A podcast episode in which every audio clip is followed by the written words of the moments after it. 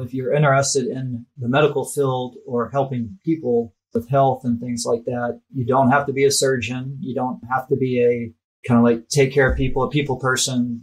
There's other avenues you can explore and still satisfy those desires at the same time be involved in something you really enjoy. The Job Guppy podcast is on a mission to help career explorers and job seekers find out from real people what a specific career or job is really like on a day to day basis. Join me, your host, Chris Hodges, as we dive in and explore jobs with each guest. You'll hear from experienced working professionals with transparent, realistic, and job specific insight about their daily roles and their career journey. We go on to explore other topics like job search recommendations and income and salaries. You'll hear answers to questions like Do I need to go to college for this job? How much college? What is your work life balance like? What do you like or dislike, or what would you do different? And if you don't like what you hear about one job role, we discuss alternative job titles to explore related to the same industry. And my favorite part is the end where the guest shares their inspirational insight and recommendations for the next person wanting to get started on their career journey.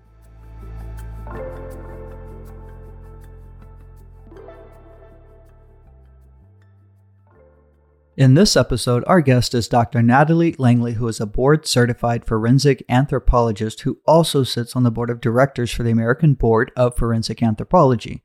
She has a research lab at the Mayo Clinic in Arizona, where she is a course director for anatomy and histology classes at the medical school and vice chair of scientific foundations. Dr. Natalie shares how she came to merge her love of the human body and anatomy with a passion for serving in the medical community while at the same time avoiding direct patient care like how a traditional medical doctor would be involved. She goes through what a career like hers is like and how she splits her time between teaching, research, and her administrative duties in her role at the Mayo Clinic in Arizona. We discuss the importance of mentorship, and she recommends specific programs to help find mentors that I list in the show notes and on jobguppy.com. At the end of the interview, she also gives some general career advice related to growing your skill sets in a way that works well for any career field. So, I am a board certified forensic anthropologist. I do consult on casework occasionally, and I also sit on the American Board of Forensic Anthropology on board of directors. I have a research lab at Mayo Clinic. I'm employed at Mayo Clinic, Arizona. Also at Mayo Clinic, I'm the course director for the anatomy and histology courses in the medical school and I'm the vice chair of Scientific Foundations, which is the first two years or the preclinical courses in the medical school. So I oversee those and support our course leaders in that role. Those are a lot of titles. I'm sure you don't do all of it at the same time. Where do you spend most of your time currently on a, you know, day or weekly basis, you know, on a job role? You're right. I don't do all of that at one time. And depending on the time of year, and maybe doing more of one thing or another. For example, we just finished the anatomy course at the medical school. So for about seven weeks during anatomy and six weeks during histology, most of what I did was teaching. We run a full dissection, cadaver dissection course and for gross anatomy for medical students. Um, so yeah, so, you know, up to preparing to get ready for those courses and then running the courses and then sort of finishing up with everything after the course for gosh, I don't know, several months of the year, I really do a pretty heavy teaching load. So just focusing on the teaching load for a little bit. Is it you're in a classroom, kind of like a, is it in a lab environment? You know, you have students gather around. Do you spend a lot of time teaching, even paperwork, grading? You have teachers' aides? Students mostly want to do in-person learning, especially because it's the first couple of courses in medical school. So for the most part, we do small group learning in the classroom. Then we do dissection in the laboratory. So for any given day during the anatomy course, I might spend two hours with the students in the classroom, and this is active learning. They watch pre-recorded lectures, and then two hours in the dissection laboratory. I have teaching assistants to help with the teaching load and the grading load. I have an education administrative coordinator who also helps just schedule things and helps me run the course kind of behind the scenes. I also have other faculty that help teach. Uh, so really, I'm as a course leader, I teach, and I'm also responsible for overseeing all of the faculty and the TAs, making sure that every day runs smoothly, taking care of any issues that come up. Yeah, and after the four hours, I would say of contact time with the students, I spend my afternoons completing dissections. Sometimes I do special dissections for the students. We prepare a dissection for the students for the next day. So I do a lot of dissection during the afternoons. And then I spend a little bit of time in the evening just reviewing and making sure I'm ready for the next day. I kind of have to ask when you say dissections, knowing that you're into the kind of forensic anthropology, are you working on cadavers or is it animal parts? What do you use? It is human cadavers. Yeah, we use human remains for medical school. We use cadavers from individuals who've donated their bodies to medicine and science. Our anatomy course, those are embalmed so that we can keep them through the duration of the course. The other part of the work that I do is more specialized. I do advanced training for residents with surgeons and also some cadaver based research. Those dissections are on unembalmed specimens. When you do the dissections and you work with whoever it might be you're working with, is it a mix of people training on how to do properly, I guess, uh, what would you call it? Cut into, you know, correctly, do a surgical procedure correctly, you know, don't make mistakes. And does it also get into research where somebody's actually investigating something and they're not worried about surgically being precise, but they just want to go in and see something inside the body as an investigation of what might have happened to this person? Is it a mix of those or just one or the other?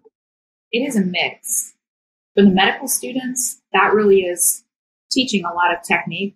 Many of them haven't dissected previously, so I do spend time teaching them to do dissections. For the residents, that's not so much teaching them to dissect because that's not a skill that they need you know, at that point in their career. Even an anesthesiologist doesn't need to know how to dissect. A physical medicine rehabilitation practitioner doesn't need to know how to dissect. But through the process of dissection, or even through looking at dissections that I've prepared, they learn about structures or relationships that are relevant to their daily practice. So I'm not really teaching them dissection. It's more of advanced learning through dissection. Where did that kind of start? Did you know in college I eventually want to get into where you are today, or did it kind of start in one area and navigate to this other area? I would say it started in college. When I when I first started college, I was pre med. I, I knew I really loved the human body. I learned that patient interactions were not my cup of tea. I didn't want to be involved in direct patient care. So that's where I started looking at other careers where I could work with the human body, anatomy, still perform service, but not be a, a medical doctor involved in patient care. So I discovered forensic anthropology, and that's mostly bones.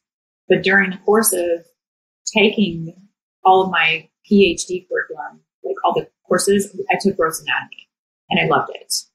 And so when I graduated with my PhD, there was a medical school, I guess about an hour from where I lived in Tennessee, looking for an anatomist. And one of my forensic anthropology colleagues told me about it. I was like, okay, I'll apply for that position. So I got the position and they wanted me to do a lot of research, which I did. I got a ton of grants and did a lot of research and built up a research program. And then I did the medical school anatomy courses as well. And at that time, I was also doing a lot of forensic casework because I was the consultant for the Georgia Bureau of Investigation. where I probably did one or two cases a month that were skeletal cases for the GBI. I liked how you summed up or worded the desire you had to work like in the medical field. You know, it's interesting the way you put it. You wanted to be involved in it, but you knew you didn't want patient care. So you found this other thing that worked for you. And that's kind of what I'm trying to get out of some of this. Like the, the medical field is not just dealing with people. If you're interested in the medical field or helping people with health and things like that, you don't have to be a surgeon. You don't have to be a kind of like take care of people, a people person. There's other avenues you can explore and still satisfy those desires at the same time be involved in something you really enjoy. Do you yourself have to continually keep up certifications on a year to year basis or anything like that? I have to recertify with the American Board of Forensic Anthropology every three years. So every three years, I kind of submit an accounting of all the things I've done in forensic anthropology. any courses I've taught, any lectures I've given, any publications, research, casework. Uh, there's a, a lot of different areas where I show my activities in forensic anthropology and I submit those for certification. How would you advise somebody to get involved in your field if they're in school, they're wanting to know more? Where's a good place for them to go to? Are there known networks that people can get involved in, or should they reach out to like a, a college? How would they get, start looking into more stuff to see if this is something they even want to do before they start committing time to two or three years in a college, getting into that? If someone's looking for a career that looks like mine, uh, which is doing some forensic anthropology and then some anatomy, then a PhD in forensic, well, PhD in anthropology or forensic anthropology is what you have to get. There are a number of programs, universities that offer PhDs in forensic anthropology. University of Tennessee is where I got mine. It's a kind of a world-renowned program, and thinking of the PhD specifically, I think the University of Florida has a PhD in forensic anthropology. There are other schools that just have a master's, but you know, if you're going to go on to do what I'm doing, you really need a PhD. I think if, if you're just wanting to practice forensic anthropology, work in a medical examiner's office, do some casework, not be specifically board certified at the level I'm certified at, you, can do that with a master's degree. But most medical examiners do prefer a board certified forensic anthropologist to do you know, more advanced casework you know, uh, I should say do casework like unsupervised, where I do the whole case and I produce the report. And if I'm called in to give expert testimony, I go do that. That's good information that you said you could actually do. You could work on, do that kind of work with a master's, but there's another level that you can take it to with a PhD and even another level of board certified. A lot of growth there to do, like you said, to do what you're doing. Yeah. I mean, I would say okay. if someone is not interested in the forensic component of what I do and is just interested in being an anatomist, you can do that with a PhD in anatomy or anatomy and cell biology. How would you differentiate forensic versus just anatomist? Forensic anthropologists receive advanced training in osteology, gross anatomy, but then all, all of the other aspects of anthropology as well. For example, I learned paleoanthropology for my PhD, the whole fossil record. To learn that. If you're looking at just purely anatomy, probably going to get a degree that's like an anatomy. It's probably going to be anatomy and cell biology. It's very different. You're just focusing on gross anatomy, neuroanatomy, histology, and then the study, the study of cells. Did you find that doing internships or anything like that helped you hone in on what you wanted to do, or did you know talk to some people and they found that internships helped them while they were in school. And then other people just kind of knew exactly what they wanted to do and kind of just started going through the paces. Did you have work study programs or anything like that that opened up a new world to you as you went through them? I didn't do a lot of that as an undergrad. I, as a master's student and a PhD student, I was teaching assistant. That was really helpful. You know, learning how to teach I mean, as a PhD student, I had a class of 250 students that I taught an introductory anthropology course, and I, the whole course was mine. So that was really valuable. I think those were skills that I use today, and they were invaluable. And they also taught me what it's like to lead a course, to run a course. At the University of Tennessee, they have a forensic laboratory, not a whole, basically the whole body donation program for the anthropology research facility or the body farm. So I did a lot of work with that.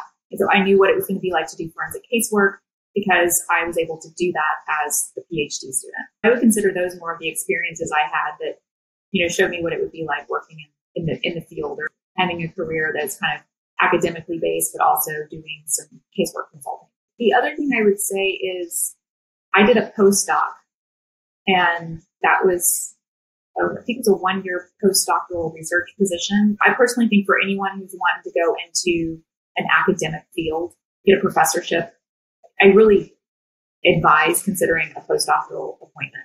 Research appointments are great because you you literally do research for the whole year. You learn so much more about research design. You learn about running a lab through the mentors that you're working with, and you get a lot of publications, which is very helpful and makes you more competitive for the job market ultimately. And if someone was looking for jobs, you mentioned job market, how would one go? I mean, do you just go to Indeed? That's most of what you hear, but your job sounds kind of special.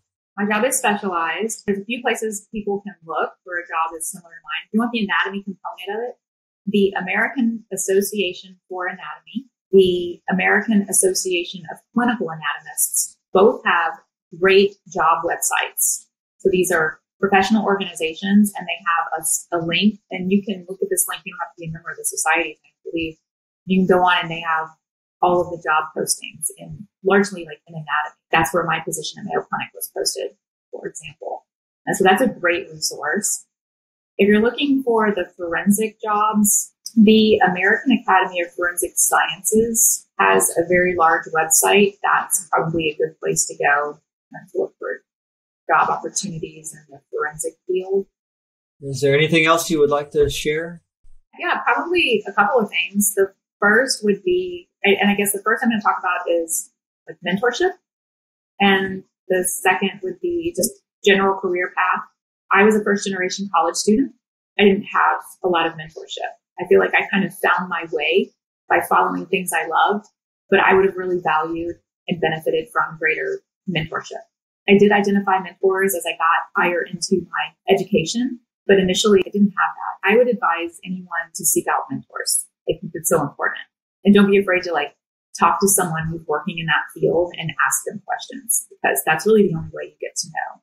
If you're, because you might spend 10 years working on a degree and then figure out it's not what you want to do. And that's not where anyone wants to end up. I was thinking or the way I was looking at it was internships and, you know, work study programs and things like that. You would recommend use mentorship as another, just seek out mentors. Do they have mentor programs? If you went to some of these sites you mentioned earlier, or how would one go about finding a mm-hmm. mentor? You might find it through your school. You might, if you like, let's say you wanted to study medicine, you might find a mentor just in a position you shadowed or something like that. But I can tell you the American Association for Anatomy and the American Association of Clinical Anatomists are really big on mentorship.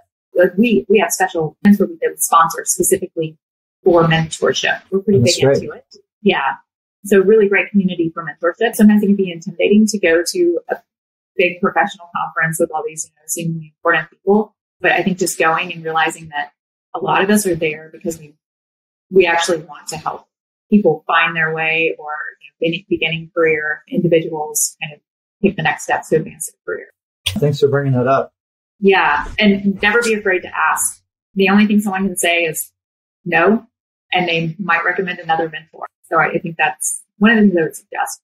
And I'm gonna I'm gonna look that up on some future conversations I have because the one or two people I've talked to so far, they mentioned internships were very critical for them. We didn't really talk about mentors, but that one-on-one with a mentor, you can, you can even get that without an internship. You can still be a college student working fast food just to pay for your apartment, but you can still have a mentor.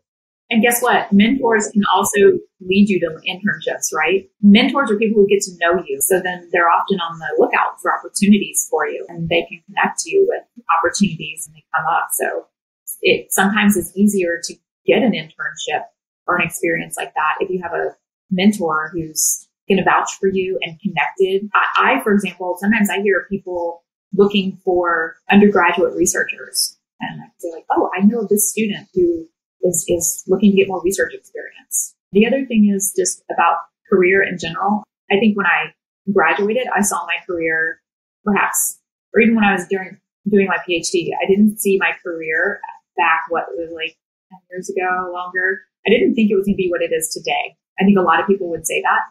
And so I, I guess I would say that as you think about where you're going to be in five years or 10 years, just realize that as you build your skill set, you want a skill set that's going to enable you to grow. Because I would say my career has changed considerably over the last five to 10 years. And it's kind of taken on a certain trajectory that I would not have predicted, but I enjoy it. I think you just have to be open to different paths and make sure that during your training that, you know, it's robust enough that you can build skills and, and always grow. I've probably talked to maybe two other people that are senior in the sense that they've had like more than 10 years experience, including myself. And I'll be interested to find if that's a common theme as I keep talking to people. But, you know, nobody really pictured like what I'm doing today is what I set out to do in college. You know, they just kind of had this idea of what they wanted to do or the field of study. it's great hearing from people who have been doing what they've been doing or, or 10 or 15 years into their careers, you know, to talk about this is where I ended up at. And then here's some things that helped me. So as people identify and say, I would like to get like what you do sounds you know, pretty amazing. The mix of science and health and teaching and the way you blend it all together. People that may not have thought of that until they heard your story about it and description of what you do. You know, it gives them a goal to maybe start thinking about 10 years sooner than you did. you know, they, they had, maybe they didn't think about taking a teacher's at being a TA to help them deal with speaking to larger groups or something like that. Or maybe they didn't think about signing up for a mentorship and they're sitting here five years later saying, I wish I would have thought about that. That could have been helpful. So hopefully some yeah. people will get some takeaways from this. If you like what you hear and want to take the next steps in exploring your career after listening to an episode, go to jobguppy.com to see a summary and helpful links to things mentioned during the interview, like industry specific forums or websites, example job searches, career ladders, and degree programs or trade school recommendations. The hope is you now have more information than you did before from the guest on the podcast to help you move forward with the next steps on your career exploration journey. Tune in each week as Job Guppy continues to explore a million jobs in the sea.